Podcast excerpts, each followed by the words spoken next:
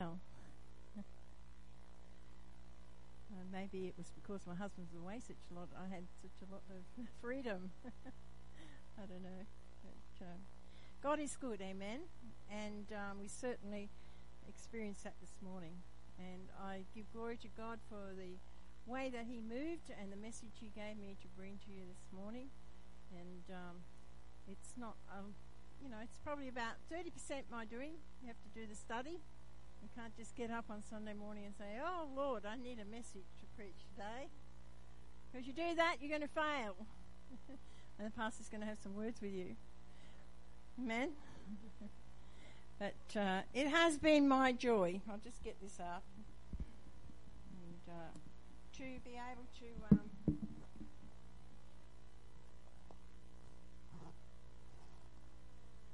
come on. That's preaching out Bible. This is my Indigenous representation. I grew in the Northern Territory, so I have, I have a long history with Indigenous people and what wonderful people they are too. Thank the Lord that He saves people from all races, all nations, you know, big and small, fat, ugly, beautiful, whatever. I, I tease my grandchildren with that. I say, you know, a couple of them have like these issues about I'm the most beautiful, and uh, the other one, I'm the most brainy. and I say to them, well, you know, you're just kids, really. You're just kids. But in God's eyes, we're all beautiful. But I do give glory to God for what He has done in my life and for the anointing um, and the calling of God in preaching and um, I'm really honoured to be here with you tonight, and particularly uh, Pastor Butcher and with Brother Gavin and uh, Sister Barbara from the Townsville Church is here. And um, I'm sure that Brother Nightingale is thinking now, I'm going to put a stop to all this visiting Perth in case everybody gets the desire to come and move over here. And uh, shortly you will have Sister Butcher with you permanently, and we shall miss her greatly. She has been a great and wonderful support in the church, and she is a prayer warrior. But it is time, and um, I think it's a great thing for churches when people do move at times under the leading of the Lord to go somewhere new. And um, I believe that we all have something to offer God. We can you know, look and think, well, if only I was like that person. But from the very beginning of my walk with God, I set out to do what I could do the best myself. And all I wanted to do was to please the Lord and uh, follow my husband. And it's just amazing what God has done. And those of you that know me from the past um, have heard this before, but the very first time that the pastor asked me to pray in church, I burst into tears and ran out the door. So there's hope. There's hope for you all.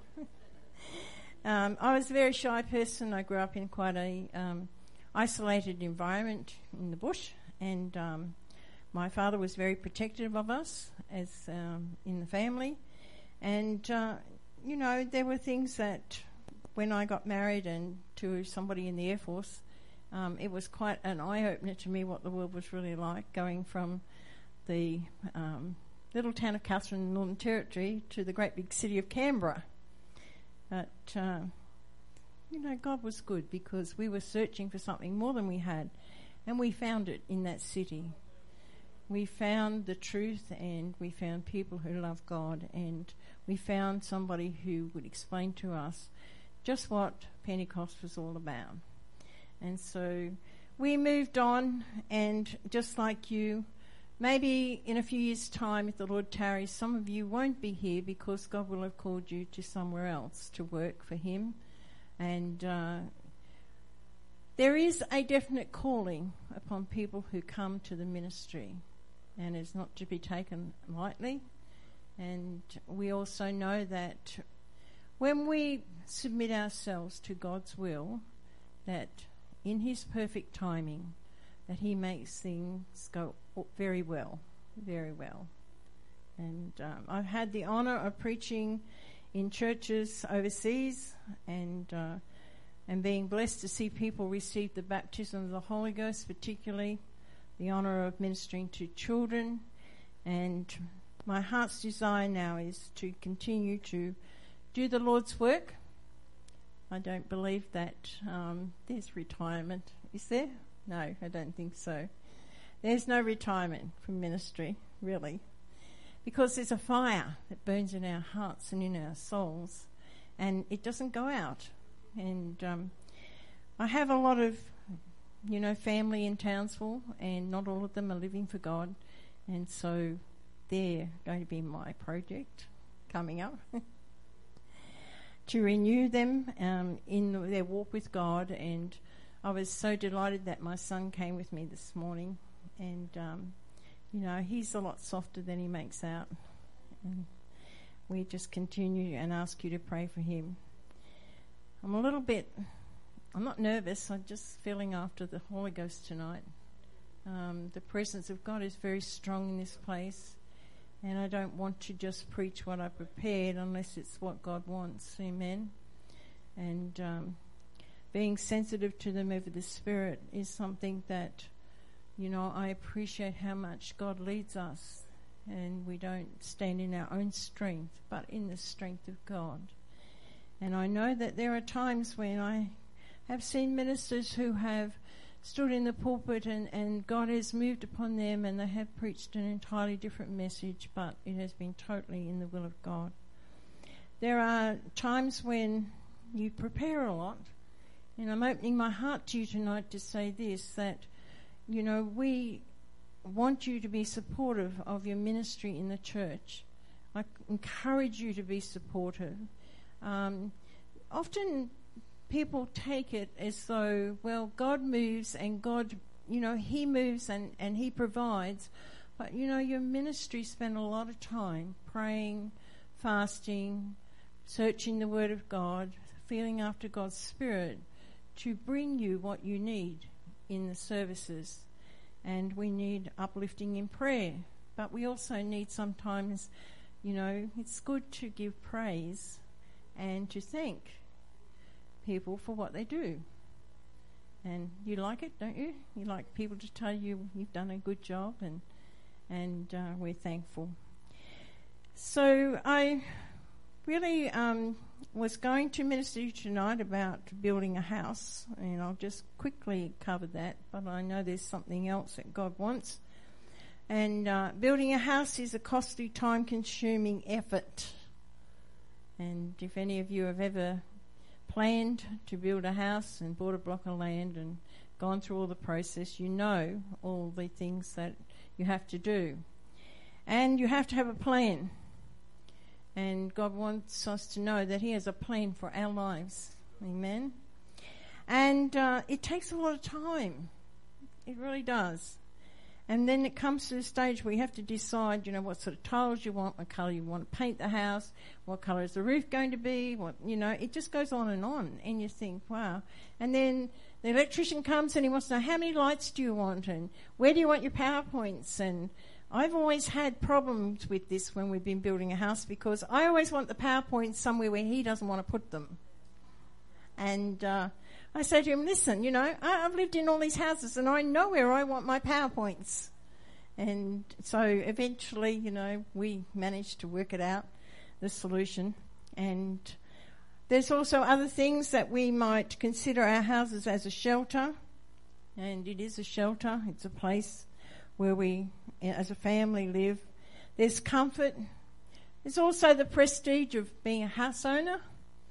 I don't know that that's such a glorious thing when you consider the mortgage payments and the insurance and the upkeep and all the rest of it. But it gives us an identity of ownership. And God wants us to take ownership of what we have in Him. And I believe this is what God wants me to preach to you tonight about taking ownership of what God has given to you, both individually and as a church. And ownership is something that brings with it responsibility and uh, it also brings with us with it cares at times and disappointments. Ever bought a car and thought, oh wow, particularly a second-hand car, this is a great deal.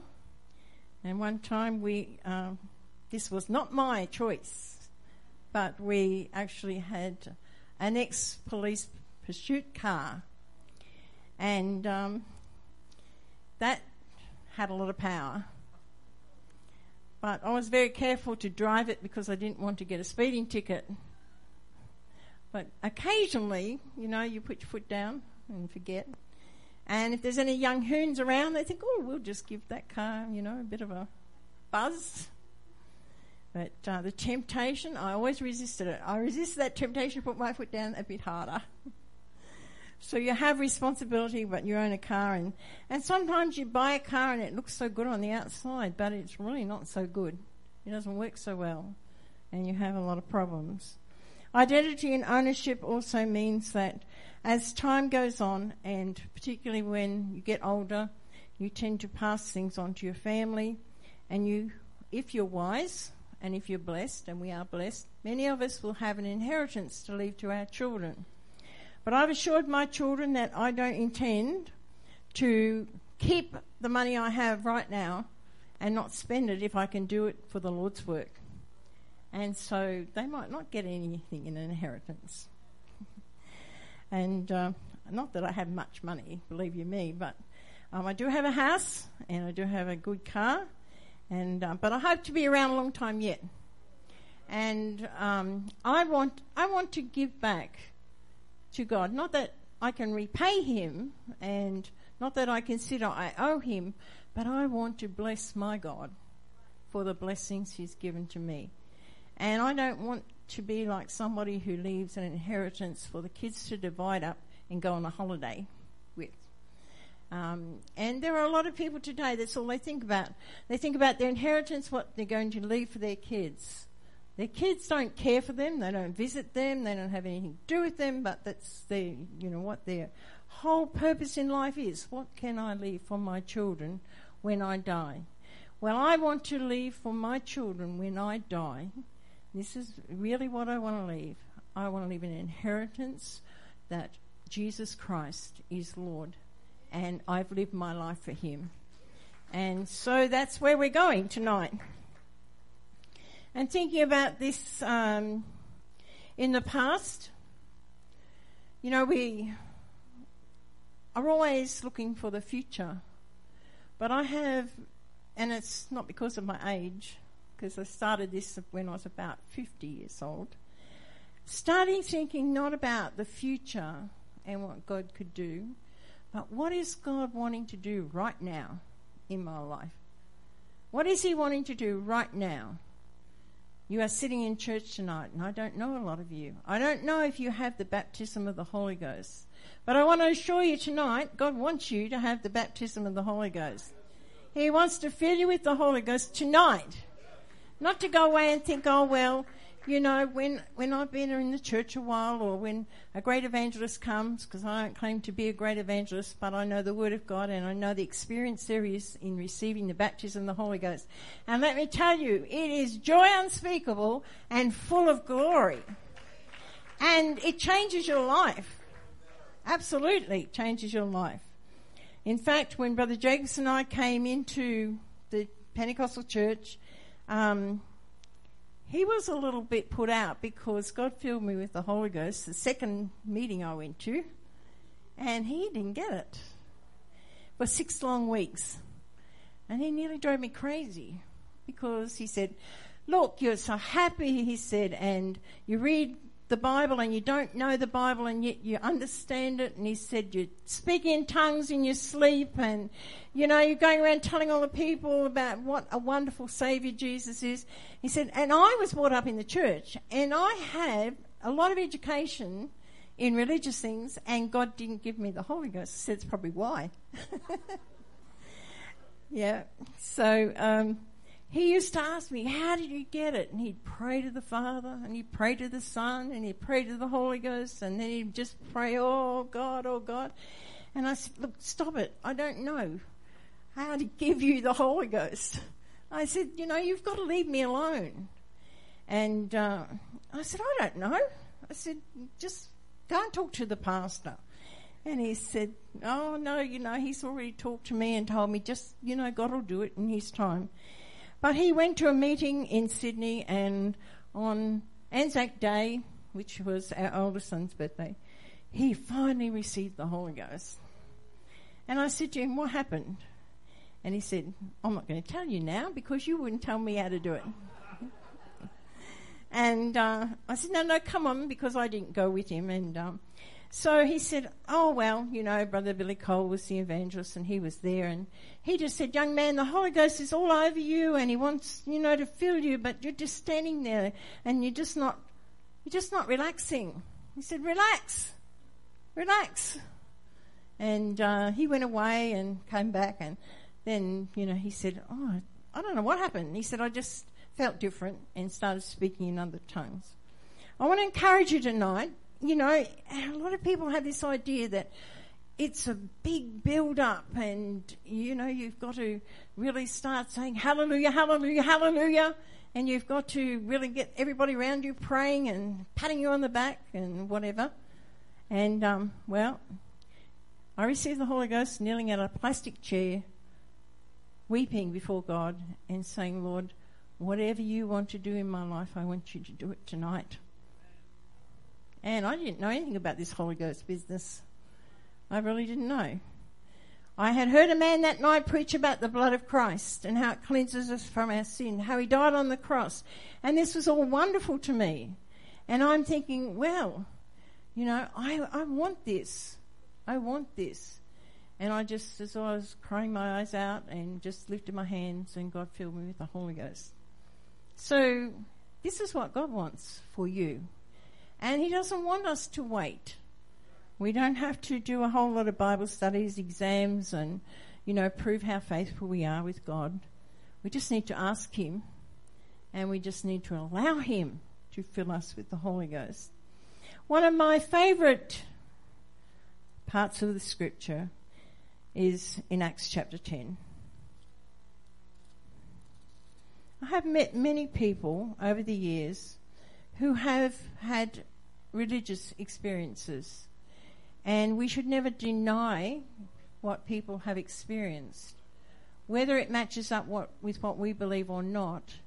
Um, that to them is something that they have experienced and we are not to judge them on that. I believe that we are to encourage them to seek more from God. Amen? To go deeper in their walk with God. And God will take care of all the things that aren't quite right. And there are many people who have experiences that are really unexplainable according to the Word of God. But whether God does it or not, I just say, well, here we are now. And, and let's let's look at what God has for you today. And um, I found that that's the best way of dealing with people who have contrary experiences to what we believe. Get into an argument, deep discussion, and try to prove them wrong. Let them talk about their experience, then move on to the experience that we have in Jesus Christ. And that, to me, has proved many times to be uh, a way of people, you know, relaxing and, accepting what you have to, listening to what you have to say. Because nobody likes to be told that their experience is nothing.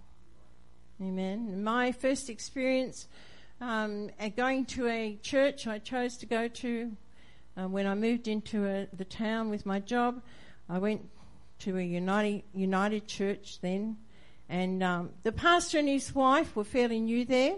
She was much older than him. It was a second marriage on her half. And um, I was quite shocked. I didn't really know anything about church. I thought church was really quiet. You know, you just went to church and you bowed your head and you, you know, sung a few songs and whatever. Um, and so in the preaching, she stands up and says, Now, Wally, that's not right. That's not, not the way it should be. And I'm thinking, Oh my goodness. This is different. Um, and, you know, she used to contradict him. And he wouldn't say anything. He would just go on with his message and He'd keep preaching. And of course, you know, it was a very set format. You started at a certain time, you had so many hymns, took up the offering, and they said a prayer, and then did the preaching, and then you had the close. You sung the doxology, which is about, you know, Father, Son, and Holy Ghost, and everybody left. And I'd only been going there a few weeks, and then they decided, ah, you know, we will give Sue a Sunday school class to teach of eight year old boys. And they knew that I knew nothing, absolutely nothing. And uh, so I spent the whole week studying this lesson they gave me, and I still didn't know anything. And I go and try and teach these eight year old boys. But I learned a lot in that time.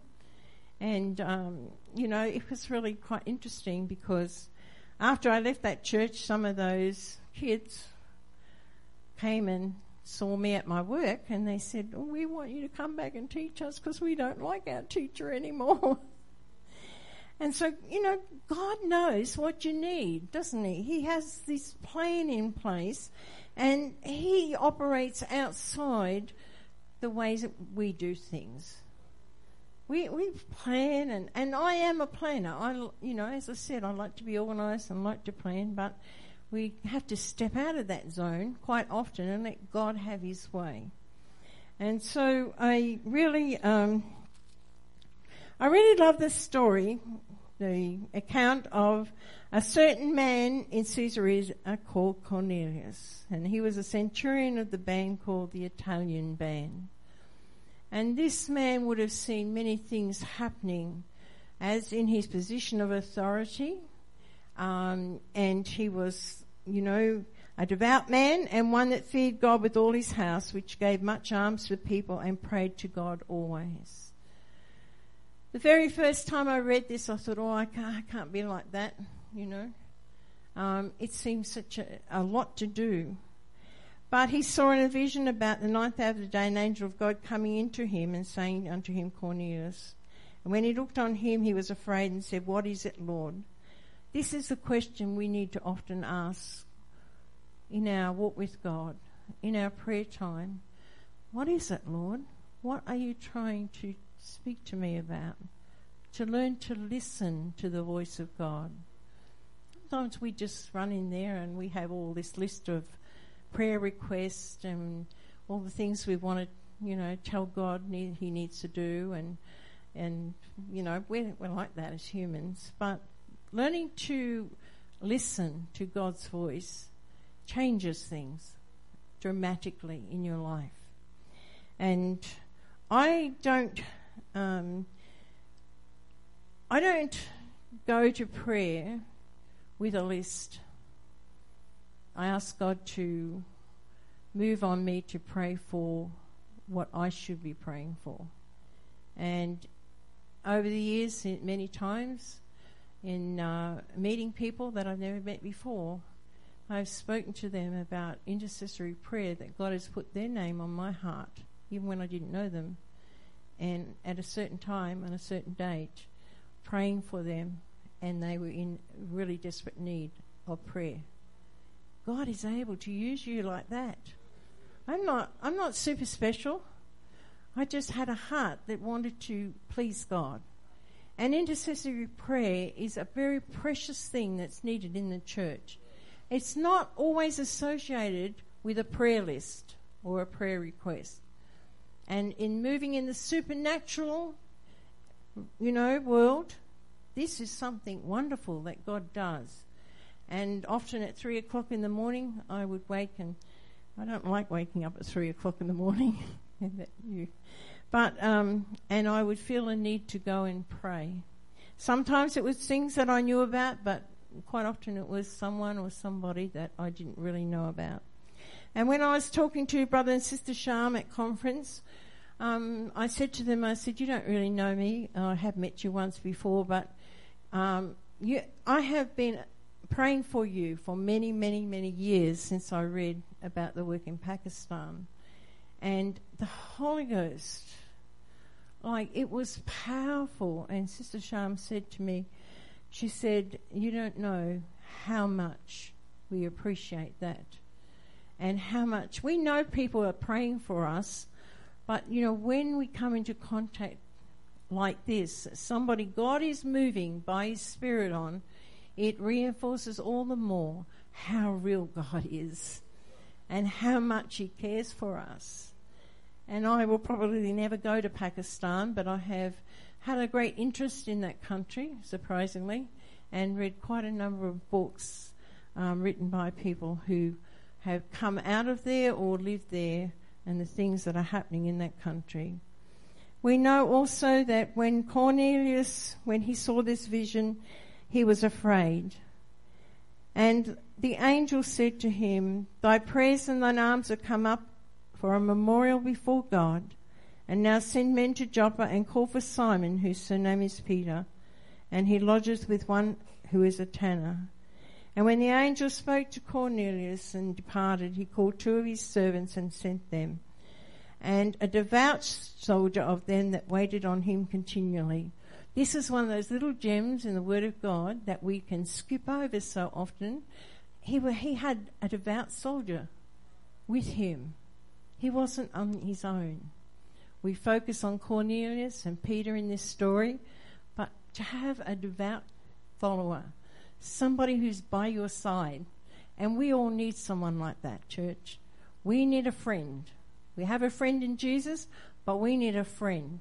Somebody who's by our side, to hold our hand, to lift us up when we're down, to pray with us, and, and you know, just to be there as a friend. Not to take the place of your pastor, but to be a friend. And so, this devout man and when he declared all these things, he sent them to Joppa. And we know this story. Probably some of you may not know this if you're a new Christian. But this is an amazing account of how God works in the lives of those um, who are serving Him, but not really knowing Him. And there are a lot of people who are like that. They are in churches, they're in their homes, they're in organizations, they are serving God in the only way they know, but they don't really know Him. And to know Him is to love Him. And when He knows us, His love is abundant to us. And so the outcome of this was when Cornelius talked about how that, you know, to Peter and how he was to send to Joppa.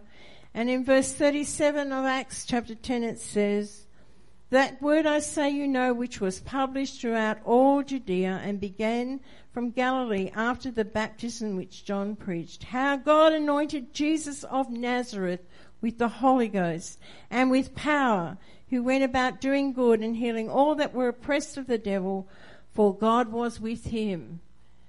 What a revelation to this man who was not a Jew. He was a Gentile. And so this, he knew Jesus. He knew about Jesus. And walking, you know, in the light that he had.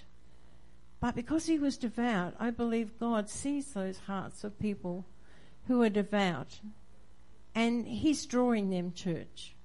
He's drawing them to the truth, to the revelation of the name of Jesus Christ, the name that is above every other name, the name that, you know, when we sung about it tonight, I thought my heart was pounding. I thought his, it's in his name that we're healed. We're set free. We're delivered. It's the name of Jesus, the only name that is above every other name. And he went on to say, and then of course, and, um, he commanded us to preach unto the people and to testify that it is he which was ordained of God to be the judge of the quick and the dead to him give all the prophets witness that through his name, whosoever believeth in him shall receive remission of sins. My sins are under the blood. Under the blood. Under the blood. We spoke about it this morning. You know, under the blood. And, you know, Jesus Christ was the chief cornerstone. And we know in him, everything's in him. It's all in him. It's all in him. We can't add to, we can't take away. His glory, His power, the name, His, the salvation that comes through His name, who He is, the Redeemer of my soul. I love him today. And I have found that my love for him, it changed over a period of time. It's grown deeper and I appreciate more and more how much the price was that he paid for us at Calvary. When we see this, while Peter yet spoke these words, the Holy Ghost fell on all them which heard the word. And right now, tonight, the Holy Ghost is present in this place. There is a, I, I don't know, I've stood on this platform before, and the anointing was so great, it was like there was an angel here. And Brother Glass kept calling people and saying, Come up here, come and stand here. Can you feel it? Can you feel it? And when you moved from that area across the platform and down, it left the feeling. And I believe that there is the presence of the Holy Ghost in this place tonight. You know, you may not be feeling it, but I tell you, He's here, church. He's here. And He wants to pour out the Holy Ghost and fill you on all them which hear the word and they that are of the circumcision which believe were astonished that many came with Peter because that on the Gentiles also was poured out the gift of the Holy Ghost. How hungry are you tonight? How thirsty are you tonight? Are you really wanting more in your life? I'm sure you've heard plenty of preaching about receiving the baptism of the Holy Ghost. But I want to also encourage those of you who have been in the church for a number of years it's time for a top up refreshing in the Holy Ghost. We need that living water all the time. All the time. We had great floods in Townsville this year, and I walked out my front door, and you know what? I could not see across the street for the rain. It was like a waterfall that was pouring down. It was just amazing that so much rain could fall from the sky. And look, you know, I have a sense, Brother Butcher, tonight God wants to pour out he wants to pour out, he wants to pour out the Holy Ghost. And so, when they heard them speak with tongues and magnify God, and magnify God. So we're not going to preach anymore tonight. You're going to get up and we're going to sing and we're going to worship God. And if you really want the Holy Ghost, God's here in this place. Amen? How long since you've had such a, wonderful, wonderful feeling of the Holy Ghost speaking in other tongues that you've forgotten about everybody else? You've forgotten about